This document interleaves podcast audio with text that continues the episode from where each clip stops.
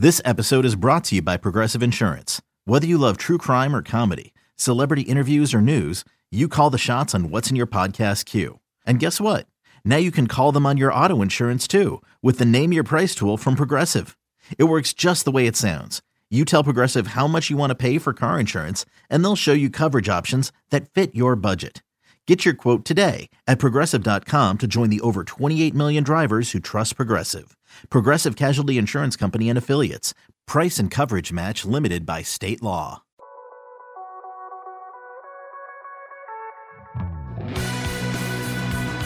Welcome back to the MLB.com StatCast podcast. I'm your host, Mike Petriello, joined here by MLB.com national editor Matt Meyers. A lot to talk about today. We're clearly going to start with Aaron Sanchez and the Astros. Uh, the Mets have improved their pitching and their sliders and their defense. I hadn't noticed until this morning that Yu Darvish is pitching like an ace again. He really is. We should all pay more attention to Juan Soto. We're getting into the age based portion of the show here. Juan Soto is young and great. Nelson Cruz is old and great. And tomorrow is Mike Trout's birthday. So that's how we're going to end the show with all, all sorts of things about age and birthdays and the passage of time. First, Aaron Sanchez. Um, I would like to take some credit for this, but I can't. Like, I honestly can't do this because any half intelligent person on baseball Twitter called this in exactly the same way I did. Hey, Aaron Sanchez, don't throw your sinker. Maybe throw your curveball more. He gets traded to Houston, and what happens? His very first game, six no hit innings as part of a combined no hitter. and it's like it was sometimes you can't predict baseball, as they say. Man, like I don't even know where to start with this. There's just so much happening at once here. Now he threw six no hit innings. Um, one of the other no hit innings in that game was thrown by Joe Biagini, who had also come from Toronto in the same deal. At exactly the same time, in Toronto, Derek Fisher, who had gone back to the Blue Jays, got hurt because he got a ball that hit him in the face. It's just like this deal could not have been imploding more on day one. I don't want to put too much, you know, emphasis on one game, but two thirds of a game really against you know an unimpressive Mariners lineup. I get all that. However, with Toronto, Aaron Sanchez, uh, 36% four seamers, 22% curves, 22% sinkers. With Houston, 50% four seamers, 30% curves, 2% sinkers. It can't be this easy, right? um, probably not. um, it, it it's obviously the, the Astros are good at what they do, especially when it comes to pitching. I do like to pump the brakes a little bit on some of the narrative that's built around this um, on a couple of fronts. Uh, one of which is basically that there's already evidence that Sanchez had already been in the process over the last three years. He'd been downplaying his sinker. Granted, not to the extent two percent, um, but um, you know, in 2016 he was throwing it 56 percent of the time. This year it's down to 36 percent of the time. So it's not like 36% too much apparently but uh, there's, but there's also this idea now that like I, I, think we don't want to get too jump too quickly into this where like every pitcher needs to fit in the same bucket. Obviously, Sanchez looked great in his first outing, but this idea that I, am seeing pop up a lot of like everyone's just throw their four seamers more and their curveball. Yeah, not everybody. Yeah, exactly. But, but but if you're like him, yes, um, obviously, it certainly looks that way, but I think that there's there's a lot more nuance here than maybe is, is, that's being missed. Yeah, so it was more than just about the different kinds of pitches that he threw. Um, he also threw his four seam higher. That is also a very Houston thing to do, and he threw his curveball lower. Uh, with Toronto, his average four seam fastball came in at 2.74 feet above the plate. With Houston, 3.05 feet. His curveball was a little bit lower than it was with with uh, Toronto, from 1.84 feet to 1.74 feet. Everybody assumes you go to Toronto, you go to Houston, and you add spin. That didn't actually happen. His spin rate was slightly lower uh, with Houston than it was with Toronto, so that's not really you know much of a thing to me. But the curveball was really good. It's got 93rd percentile spin. Uh, it's got 4.2 inches more drop than other curveballs at its velocity and 5 inches more horizontal break. It's a really good curveball. 241 average against, 302 slugging against. Remember, the sinker got lit up. A 520 slugging against. Um, but there's a couple things I want to I want to point out here. Uh, sort of as Matt said, like pumping the brakes just a little bit.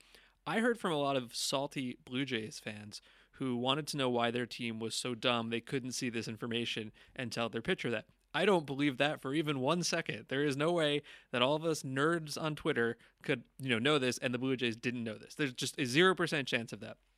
And it's worth worth pointing out, at least uh, in his final two Blue Jays starts, it's actually pretty good. 16 strikeouts and no walks. I hadn't noticed that because uh, he, he still gave up a bunch of runs. And um, as I saw on, on Twitter, and this was from uh, Chris Black, who is a producer um, for Blue Jays television, he said, in fairness to Pete Walker, that's Toronto's pitching coach, I heard Joe Siddall, who is a former big league catcher and is one of the broadcasters, uh, mention on Blue Jays Central all year long that Jays pitching coach wanted Sanchez to throw more four seamers and work up in the zone. Like, of course, they know these things. Now, why didn't it happen? That's a little tougher to say. My guess is that um, you know Houston is better at the communication and the presentation, and I'm certainly not there. But I imagine if you have someone like Justin Verlander drop by and say, "Hey, this is really good stuff. You should probably use it." I'm Justin Verlander. I'm going to be a first ballot Hall of Famer. That carries a lot of weight with pitchers. No question. Verlander is a perfect example. Uh, not only because he was he was probably a Hall of Famer before he came to the Astros, but then he basically rejuvenated his career with the Astros by following a, a similar uh, framework of you know working higher up in the zone, using his curveball more, and I think that that's that's part of it. Just sometimes when you get the same message from a different person, maybe presented a little bit differently, and someone who has a lot of credibility in this space of like, hey, we know how to fix pitchers, it can you can get more buy-in from from the pitcher, and I, that appears to at least what what what what's appears to be happening with Sanchez. I'm very curious to see how the rest of his season goes. Yeah, his next start is, uh, by the way, versus the Orioles. it's not exactly you know high quality uh, hitting teams here. So really, the the takeaway for me for this is I don't for a second believe the Blue Jays didn't know it. Uh, of course they did, but they weren't able to implement it, and that's what's I think. Like I'm kind of I don't want to say I'm all in. Like he has been really lousy for like two and a half years, but we all sort of said, hey, I bet you this is going to happen, and it looked really good. Um, so I'm excited about that. And don't forget, it wasn't just Sanchez. They also got uh, Joe Biagini, who has an 88th percentile curveball spin. That sounds like someone the Astros would enjoy working with. And I did want to think for a second. So tonight, from where we record, uh, Zack Greinke is making his Astros debut. And I was trying to figure out what the potential Astros playoff uh, pitching staff might look like. So that your starter is very clearly Verlander, Greinke, uh, and Cole, and then your fourth starter. Yeah, that's good. That's really good. Your fourth starter, either Sanchez or Wade Miley, depending on how it works out, right? In the bullpen, uh, Roberto Osuna, Ryan Pressly, uh, Will Harris, Brad Peacock, Joe Biagini, and then Miley or Sanchez seem obvious, and then Chris Devenski as well. And then here are the guys who might not make it in this scenario uh, Collin McHugh, Joe Smith, Josh James, and Hector Rondon those guys are really good.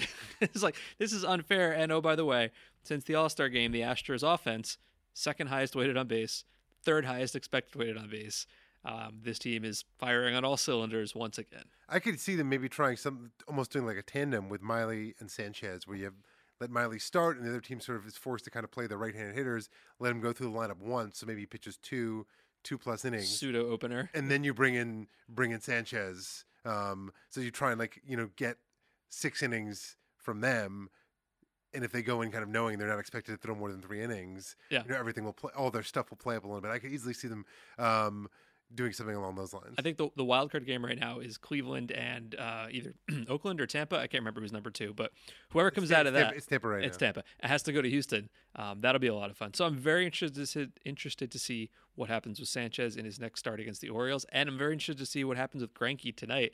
I don't feel like Greinke's the kind of guy who's going to like wildly change the way he pitches, but I guess we'll see. For the record, the Yankees uh, currently have a slightly better record than the Astros, and whether or not you think that is sustainable or not, there still will be a battle for the for the top record. Okay, that's fair. Um, That's which fair. Will, which is something actually worth. Why wouldn't necessarily say they're going to like you know go all out to the final day of the season?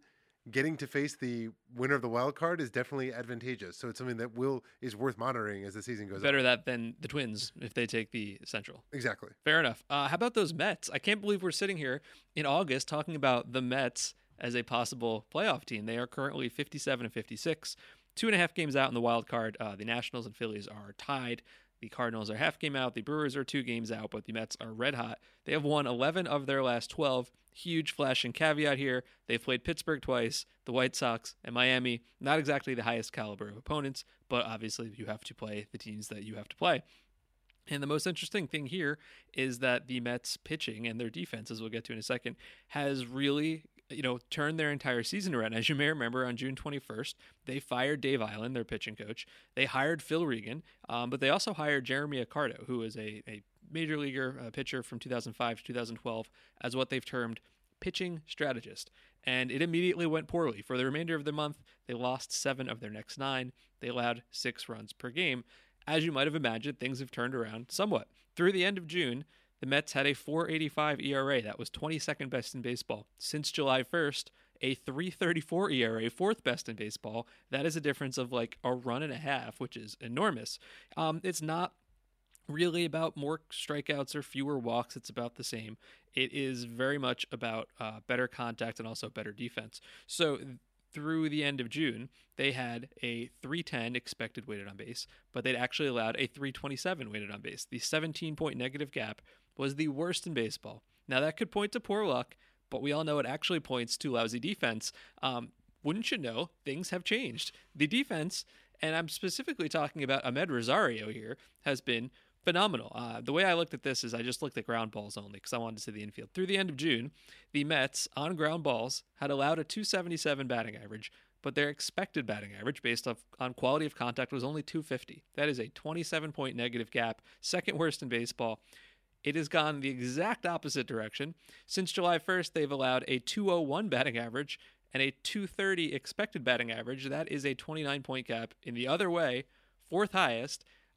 Amed Rosario, just based on the eye test, I don't have great infield defense numbers to give you yet, has looked fantastic. Oh, and he's crushing the ball too. Since July 1st, 404 on base, 538 slugging.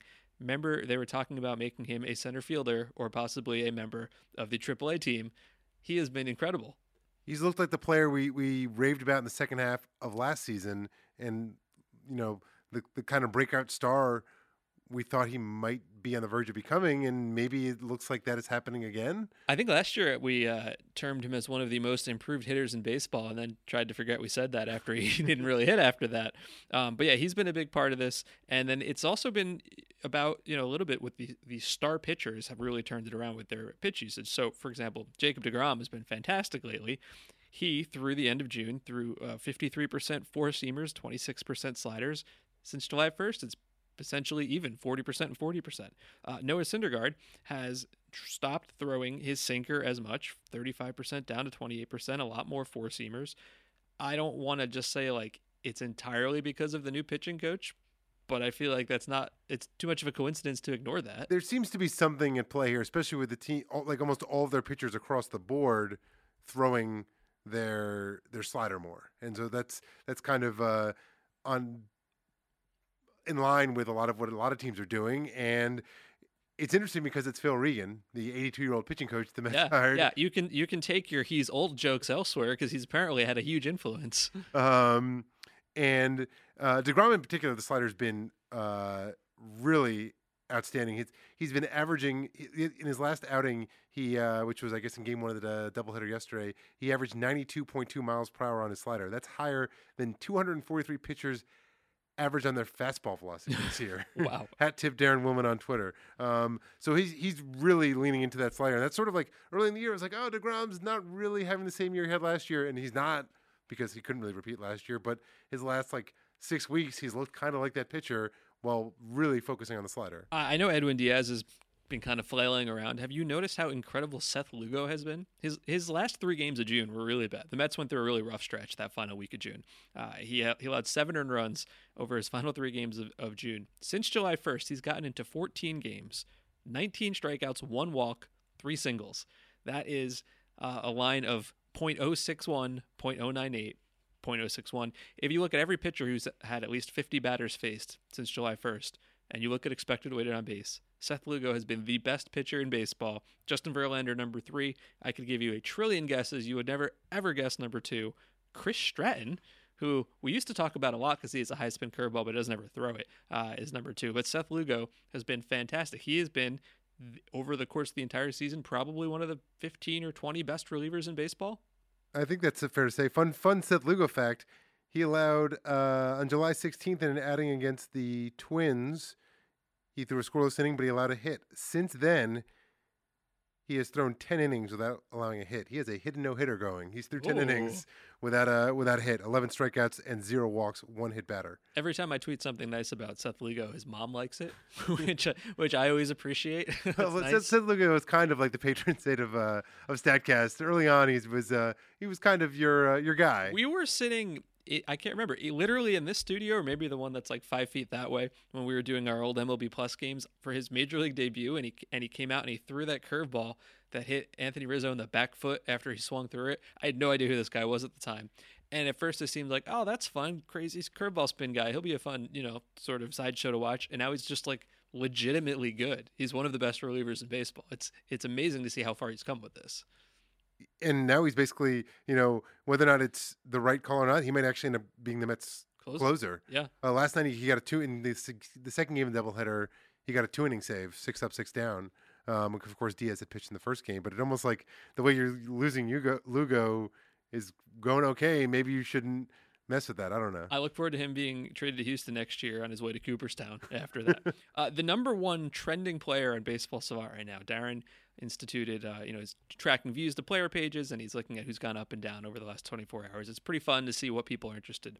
The number one trending player on Baseball Savant right now, J.D. Davis, who the Mets actually got from Houston uh, in a trade last year, and I'm pretty sure we talked about him partially because you know we loved his hard hit skills, but also because when he pitched, uh, he was actually pretty impressive. Like we were like, oh, this is the guy who should be the next two way player.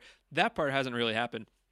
Uh, he's crushing the ball. He's hitting 300, 369, 498, a weighted runs created plus of 131. He is 95th percentile in hard hit. He's got a better hard hit rate than Pete Alonso. He's 95th percentile in expected weighted on base, slightly better than Pete Alonso. Obviously, far fewer plate appearances. In other words, best on the team. Yeah, best on the team. Obviously, hasn't played as much, so fine. Not much of a defender. We, we always knew that was going to be the case, but he's crushing the ball. Uh, and as Matt found something interesting, he is conquering Citi Field in a way few right-handed batters uh, ever have, really. Yeah, in um, since Citi Field opened in, uh, and I, this was a, a, tip I got from our Mets beat reporter uh, Anthony DiComo, who mentioned how how hard how hard of a time right-handed hitters have had hitting for power at Citi Field, which obviously goes back when it opened.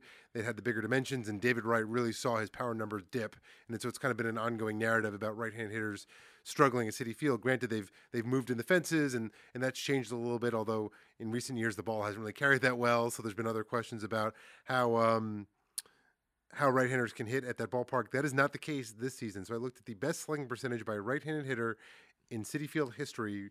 JD Davis right now is far and away number one. He's at 689. Pete Alonso, of course, is second at 623. We're talking about a single season here. So coming before this year, the best ever for a single season was Yoenis Cespedes in 2016 at 522.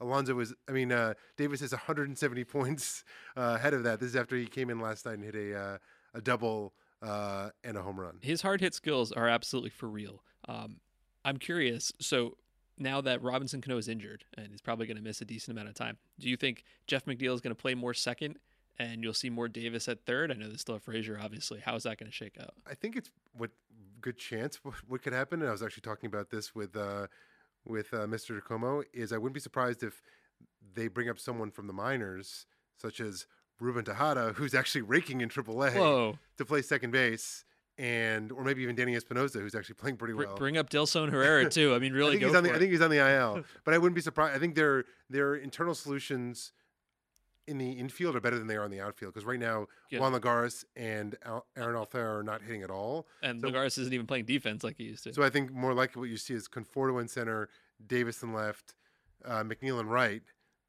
with with some, some with Frazier still third, and some someone, whether it's Luis Guillorme, who's up now, but he's already on the 40 man, which Tejada is not.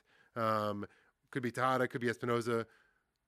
Who knows? But uh, that is one of the rougher defensive outfields I think I can think indeed, of. But, I think McNeil might be the best relative yeah. to their position. McNeil might be the best. Um, if if Tejada gets called up, Mets fans give him a standing ovation, right? I mean, the narrative, like, a, like the a hero's the, welcome. The narrative of Chase that, Utley. yes, the narrative yeah. of that is, is off the charts. If right. coming up, he's hitting three. I mean, everyone's hitting a AAA, but he's hitting 350 at AAA. So it's like it's not hard to imagine him getting called up at this point. And one thing that's interesting to note about, at least if you go to the baseball savant leaderboards and you look at outs above average for outfields, the Mets outfield is not good, but it hasn't been terrible. And they've had Conforto or Nimmo, who's not a true center fielder, in center field a lot of the season anyway. So I think when they look at their concerns of like, oh, what do we need to fix on this team? I think they're comfortable with Conforto in center field and McNeil and right for now. Um, the, the, a long term, they need. Yeah, for sure. For this, I'm saying for this season, when you consider, you know, that Cano's out for a while, you know, Lowrie's out for a while, Nimmo's out for a while. That's probably going to be the the um, the best alignment that they have. Call up Tejada. call up Pereira, track down Darrell Ceciliani, find all of the 2015 Mets. Like, where's John Mayberry Jr. right now? I want to bring them all back. I just assume they're going to pick up Kelly Johnson at some point. Uh, you know, you, you never know. I would like to say, but, but before we move on to our next topic, that I think I said this on the podcast. If I didn't, I should have last week. Uh, I definitely said it to Mike in our cubicle. Uh, after they traded for Marcus Stroman, it made perfect sense. I, I looked at their schedule and I was like, they could get back in the race over the next two weeks. They're playing some of the worst teams in baseball, and sure enough, I didn't expect them to go whatever like, eleven and one. Eleven and one, but they have um, with two more games against the Marlins as we record this before they uh, host the um, the Nationals this weekend. But uh, everyone gets to play the bad teams too. You know, I just look. The Yankees are eleven and two against the Orioles this year. well, so the, that, the, Yankees play more Orioles, and the Mets still have a trip to Kansas City ahead of them. So the, they all they all count the same in the standings. So obviously the games will get a lot harder, but it, uh, the wild card race uh, is in the National League is definitely interesting. And one team that may not be in the wild card race are are is whatever the Cubs, uh, who are kind of pulling away a little bit, two and a half games up on St. Louis.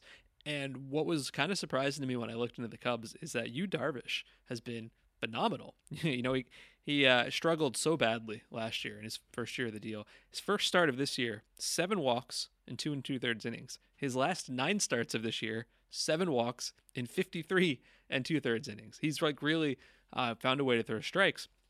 Since July 1st, uh, he has had he's been the best starting pitcher in baseball. If you look at uh, expected weight on base, excuse me, being the fourth best. Uh, Verlander's number one, Degrom number two, Anthony DeSclafani somehow number three. Didn't see that one coming. Right, we'll have to maybe that's next podcast. Yeah, uh, Darvish number four in his his last nine starts, or excuse me, the last six starts, forty two four strikeouts, two walks.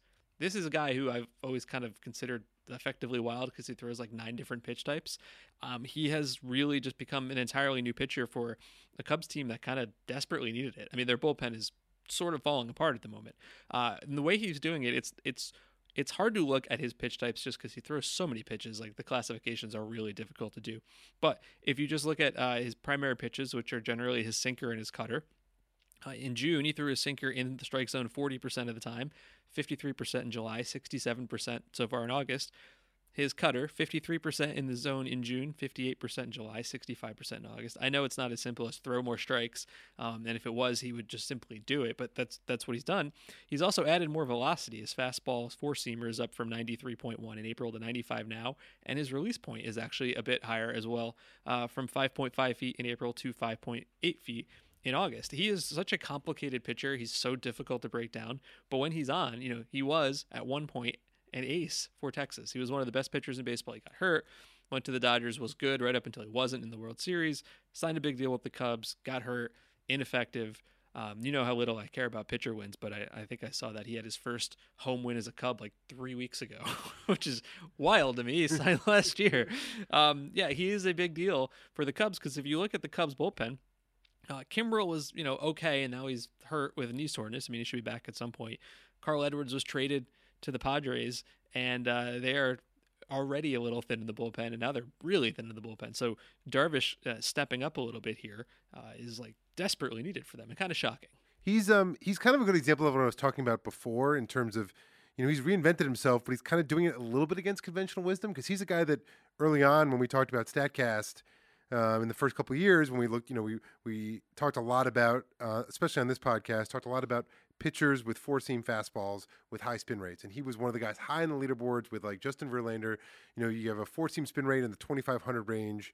That's that that really where you see guys with the, the rising fastball effect, where the ball defies gravity more, and that was a big part of Darvish's success was dominating with a high high spin four seam fastball up in the zone. And while a lot of other pitchers we talk about, oh, throwing their four seam more, work up in the zone more, he's become this year really relying on his cutter. You know, he's becoming a guy who's throwing his cutter more than anything while downplaying the four seam fastball. So he's he's following sort of a, a different formula and reinventing himself. Um, you know, he's the guy that you know when he was with the Rangers, he was throwing his cutter like 15% of the time. Now he's throwing it like 35% of the time. Yeah, and, and the cutter is interesting. It's really, like I said, hard to classify. I think other sites will call it a slider. Uh, we actually reached out to the Cubs and they're like, it's cutter, but it's also kind of a mess. Um, I have a, a Cubs related question for you. Do you know anything about Rowan Wick? I do not. that that is a pitcher on the Cubs. It's okay. not a, not an action movie spinoff. Uh, wow, no, that's that's a good one. No, um, Rowan Wick. Uh, I don't. I can't say I knew much about him before um, a couple days ago myself, but he's been pretty impressive for the Cubs. He had a 180 ERA in AAA so far, 13 and two thirds innings for the Cubs, a 198 ERA for them. He was actually drafted by a hitter by the Cardinals, a ninth rounder in 2012, was converted to the mound in 2015, went to the Padres on waivers early last year, traded to the Cubs late last year. Uh, is off to a pretty good start, and it's not hard to see why. His curveball is really impressive. He, if he qualified, which he doesn't yet, he would have a top 10 curveball in terms of, of vertical drop. It drops more than seven inches above the average, which is really good. That would be top 10. Curveballs allowed a 143 average, a 176 weighted on base. Again, small samples here, but this does seem to be a guy who's who's interesting, was successful in the minors, has been successful so far for the Cubs, who again desperately need any bullpen help they can get. Uh, you saw they took a flyer on uh, what, Derek Holland to be their not maybe not loogie, but you know left-handed specialist out of the pen. Uh, they're sort of stitching it together with duct tape a little bit, and also behind the plate because Willson Contreras is hurt, and they had just traded Martin Maldonado, who they had just acquired.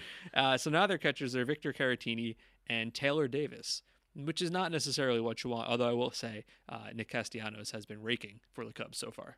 Uh, you look at the Cubs; they're I mean they're two games up on the Cardinals in the, in the loss column, so it's it's it's still it's still very much a race. One thing notable about the Cubs, and I'm not sure how much to read into this, they have one of the largest home road disparities in baseball. They are 40 and 18 at home and 21 and 33 away, which is, I mean, 40 and 18. Yes. Wow.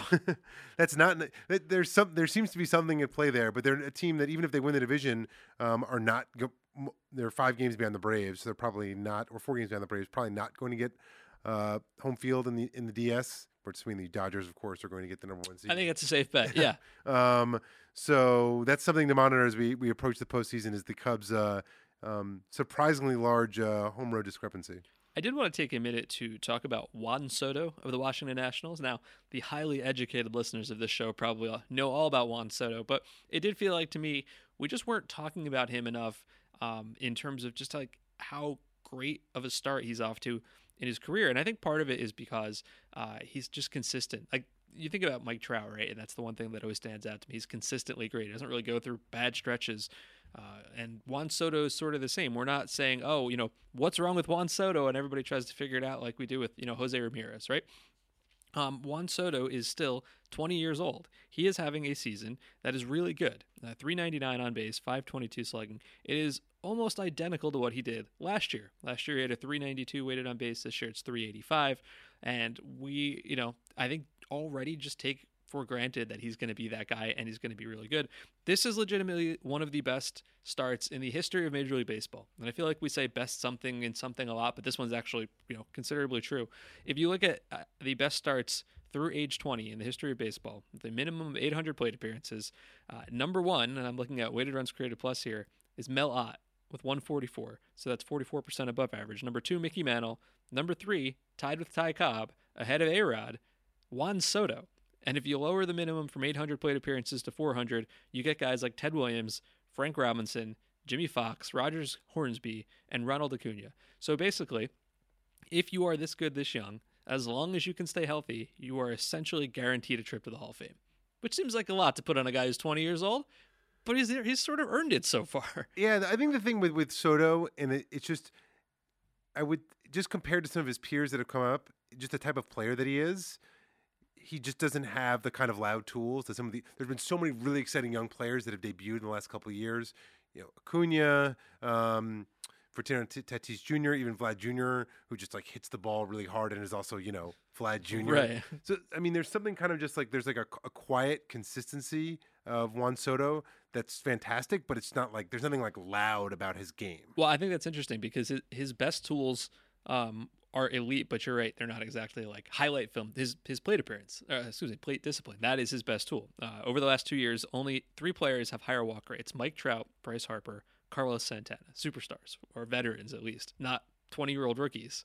That's that's incredible. Yeah, the, the player he actually reminds me of uh, from his from in terms of not just approach, great great eye at the plate, but also his stance. Left hand hitter with sort of that high back elbow is Bob Abreu and who was also kind of granted Bobby Abreu in his peak stole a lot of bases, but was still just sort of like there was nothing that like loud about his game, and was always kind of underrated. Um, I think because like his best tool was bait dis- plate discipline, which like doesn't really show up. You can't show, highlight- you can't show a highlight of hey, great take. And like he doesn't, he also never hits the ball. You know, Juan Soto's longest career home run is is 443 feet, which is like you know Pretty good. a nice home run, but it's not like oh my goodness, you know, stop what you're doing and watch this home run. While I said that his season, uh, his line is essentially a carbon copy of last year, and that's true in the outcomes, there are three things I found that he's actually getting better at. The first is that he is getting way better at non fastballs, at off speed and breaking pitches. Last year, literally the best hitter in baseball at fastballs at, his age, which is insane. 486 weighted on base. Last year, he was the 183rd best at hitting breaking and off speed pitches, 206 uh, weighted on base up to 65. And wouldn't you know it, over the first two months of this year, only two regular players saw fewer fastballs. Teams are good at figuring this stuff out. And our Jamal Collier, uh, Nationals beat reporter, wrote in April, and I quote, the Nationals are giving Soto something like a crash course on off speed pitches during his BP sessions 100 curveballs on Tuesday, 100 sliders on Wednesday, 100 changeups planned on Thursday. Seems like a great way to get used to those sort of pitches. Now, this year, his breaking and off speed has gone from 265 weighted on base to 350, 28th best, and he still hits fastballs. So that's a pretty good uh, example of uh, identifying a flaw and fixing it. Uh, he also has hit way fewer grounders. His ground ball rate has dropped from 53.7% to 41.2%. That is a 12.5% drop. That is the largest drop in baseball. Hey, don't hit grounders. And as I sort of joked on Twitter, uh, you know, grounders are bad. It's like played at this point. Like it's not news. Everybody knows that. Look at the list of the guys who have dropped their ground ball percentage the most. Number one is Juan Soto, historically good young player. Number two is Cody Bellinger, who's probably going to win the NL MVP. Number three is Christian Yelich, who just did win the MVP and is in, has a case for another one. Could very well. I think that's that one's going to come down to the wire. Uh, I think Bellinger's uh, fielding will give him the advantage, That's but fair. that's a different conversation. Uh, number four is Trey Mancini, who probably deserved to make the All Star team. He's going to hit 30 homers. Number five, Michael Conforto, having a really great year.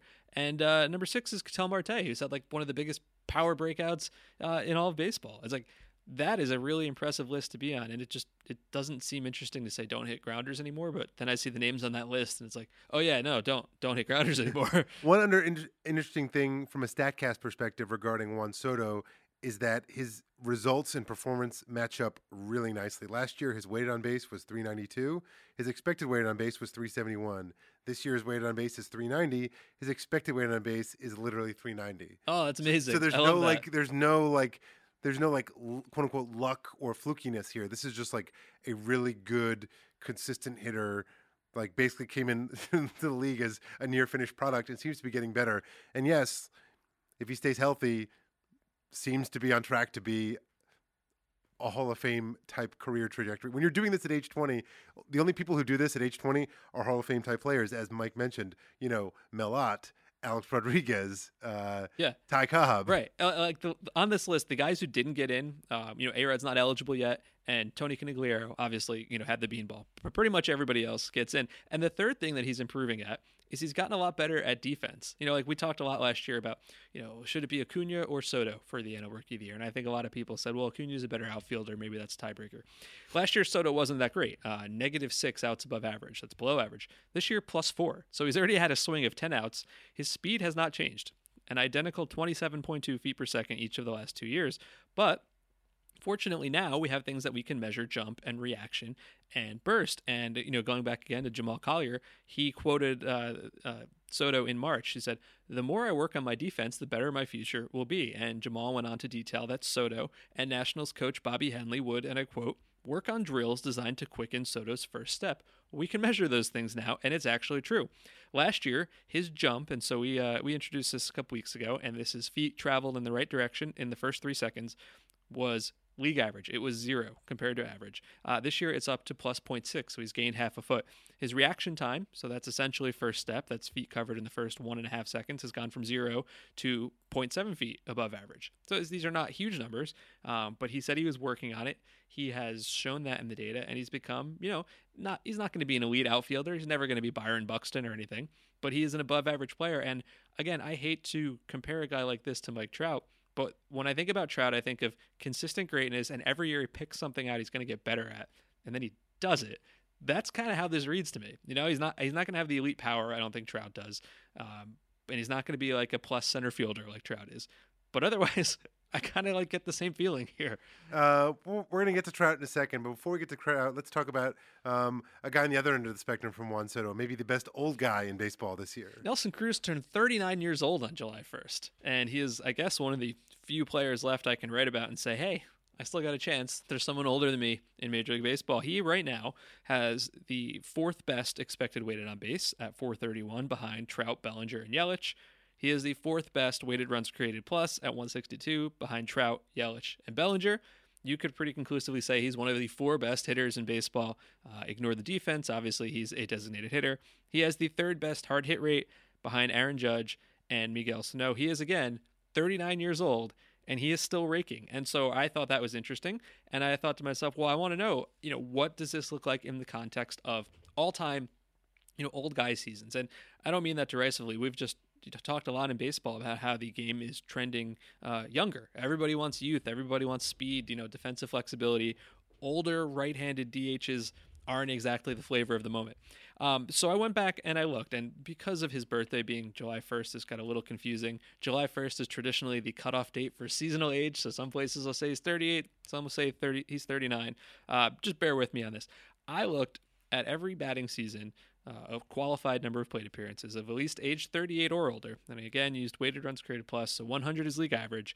And he, right now, with his 162, is in the top 10. The only guys who have ever had a better season at this age are two from Barry Bonds, two from Ted Williams, one from Babe Ruth, one from Ty Cobb, and one from Bob Johnson, which I did not see coming for the 1944 Boston Red Sox. Uh, say what you will about later stage Barry Bonds, but Ted Williams, Babe Ruth, Ty Cobb, those are legitimate names. That that says something.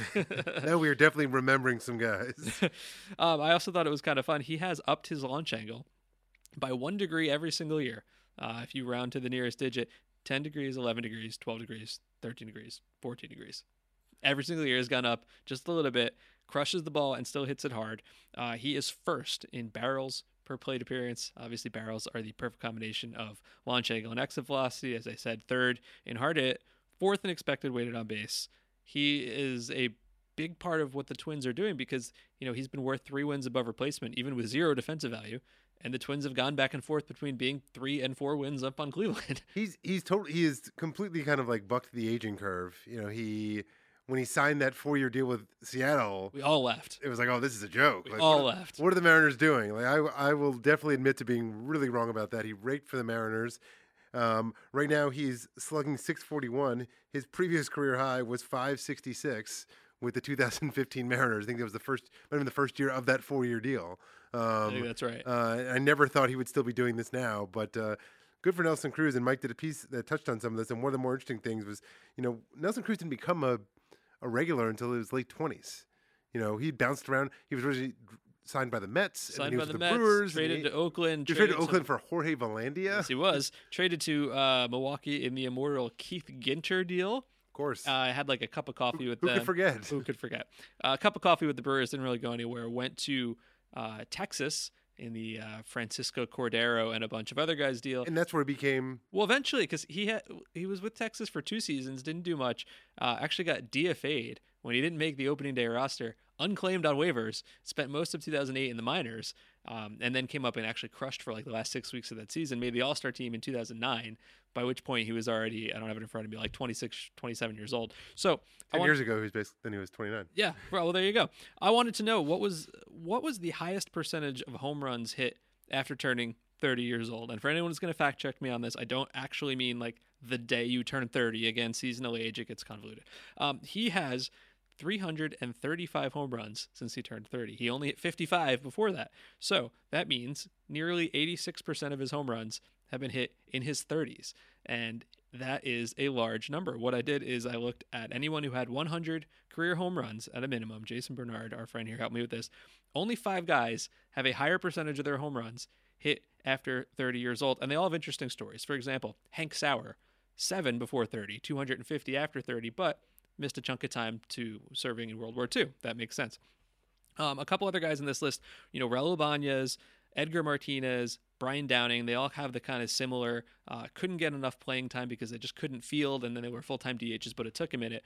Um, number four on this list, one of the guys just above Nelson Cruz, I, can, I find entertaining, Dante Bichette, uh, had a little bit of time with, I think, the Angels, and then went to Brewers, maybe maybe the Brewers too, and then went to uh, not only pre Humidor Coors Field, pre Coors Field Mile High. Like he was on the OG was, Rockies. Was he in the expansion draft? He might have been in the expansion draft. But anyway, you know, I wish I had been able to go to games at that park or pre Humidor Coors Field.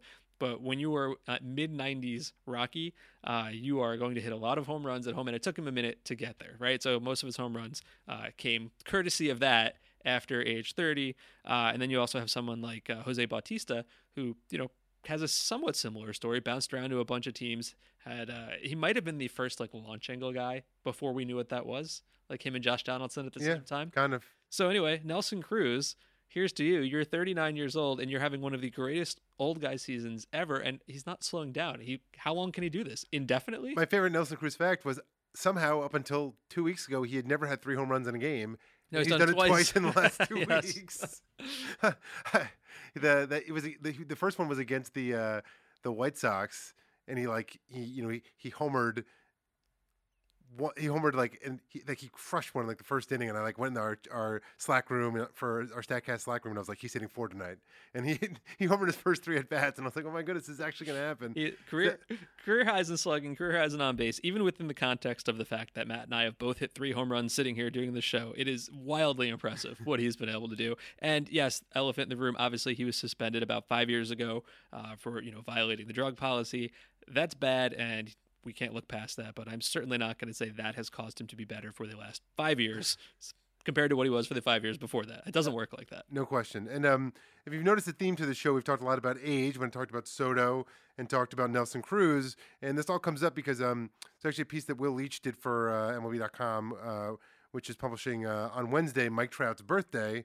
Um, he did the best player at every age in baseball right now. So Mike Trout will now be the best 28, 28 year old in baseball right now. And then he went through, okay, there's been a player who played at 19 this year, Elvis Luciano. So he's by default the best player at age 19. And Fernando Rodney, the only guy at 42. Um, then, of course, you have Nelson Cruz, the best player at age 39. And Mike Trout, who turns 28 28. years old on Wednesday, August 7th, is without question the best player in baseball right now. And we just want, as we close the show, want to take a minute to just celebrate uh, what Mike Trout continues to do. I don't know if I've ever felt older than the fact that when he plays next year, it will be his 10th year in the big leagues. Like, how is that possible already? And that will make him eligible for the Hall of Fame, which he would have been a slam dunk for in my book about six years ago, I think. Uh, Mike Trout, so far, leading baseball in expected weighted on base. Shocking. Per baseball reference, he is at 71.6 war, 90th all time. Remember, he hasn't even turned 28 yet officially. Uh, he is coming up on Reggie Jackson, Frank Thomas, Derek Jeter, Rafael Palmeiro. He's going to catch these guys before he turns 29 years old. He's going to catch Derek Jeter this year, and Yeah. that is going to be when he when he does that, and like people start pointing it out. It's just people are going to. It, that'll be a fun. That will be a fun, not fun day on baseball Twitter. No, it'll be a super fun day on baseball Twitter. It, it really will be. it it is it is remarkable that even like you know all the talk this year is about what Yelich is doing, Bellinger's doing, and Yelich is doing, and they're having insane seasons. But despite all that, Mike Trout is still having as good or better of a season. He, he's It's- he's got his best ever OPS. He doesn't have his best ever like OPS plus just because offense is up, um, but he just keeps humming along. And like we've said, he just finds something to get better. at. Last year it was his defense. You know, now I think he's got a career low strikeout rate. I think you know. Remember a couple years ago was the high fastball. Uh, he just keeps humming along, and the Angels again are not going to make the playoffs, which is disappointing because all I want to see is this man in the World Series someday. Uh, and I'm just putting it out there now. If the Angels' failure to compete this year means that he doesn't win the MVP again, I'm going to be very upset. I mean, I'm looking at the Fangraphs leaderboards now. He still leads the majors in WAR by more than one win. He's at 7.5. Yelich and Bellinger are tied at 6.4. He's going to end up with like another 10 win season. As there are very few guys in baseball history to have any 10 win seasons. He's going to end up by the time all is all said and done like seven of them. It's, uh, I mean, and the, the Angels did themselves, in terms of getting him back to the postseason, they did themselves no favors. You talk about teams that had rough off seasons. Oh they just, man. in the last week, they just DFA'd uh, Jonathan Lucroy and before that, Matt Harvey, who were like two of their And, and before that, Cody Allen. they're, they're big they're they're big signings of the offseason. So it was a it was a rough uh, winter for the Angels, and it's not they're not really looking that much closer to the playoffs. They are very much not, but uh, Jo Adell got promoted to AAA, and that is very exciting. Yes, an outfield with Trout and Adell in the next year or so could uh, be some of the some uh, the must watch outfield in baseball. Anyway, Happy birthday to Mike Trout. Happy birthday to Mike Trout. We are all so fortunate to have you to watch uh, every night. That is our show for this week. This is the MLB.com StatCast podcast. Thanks for listening.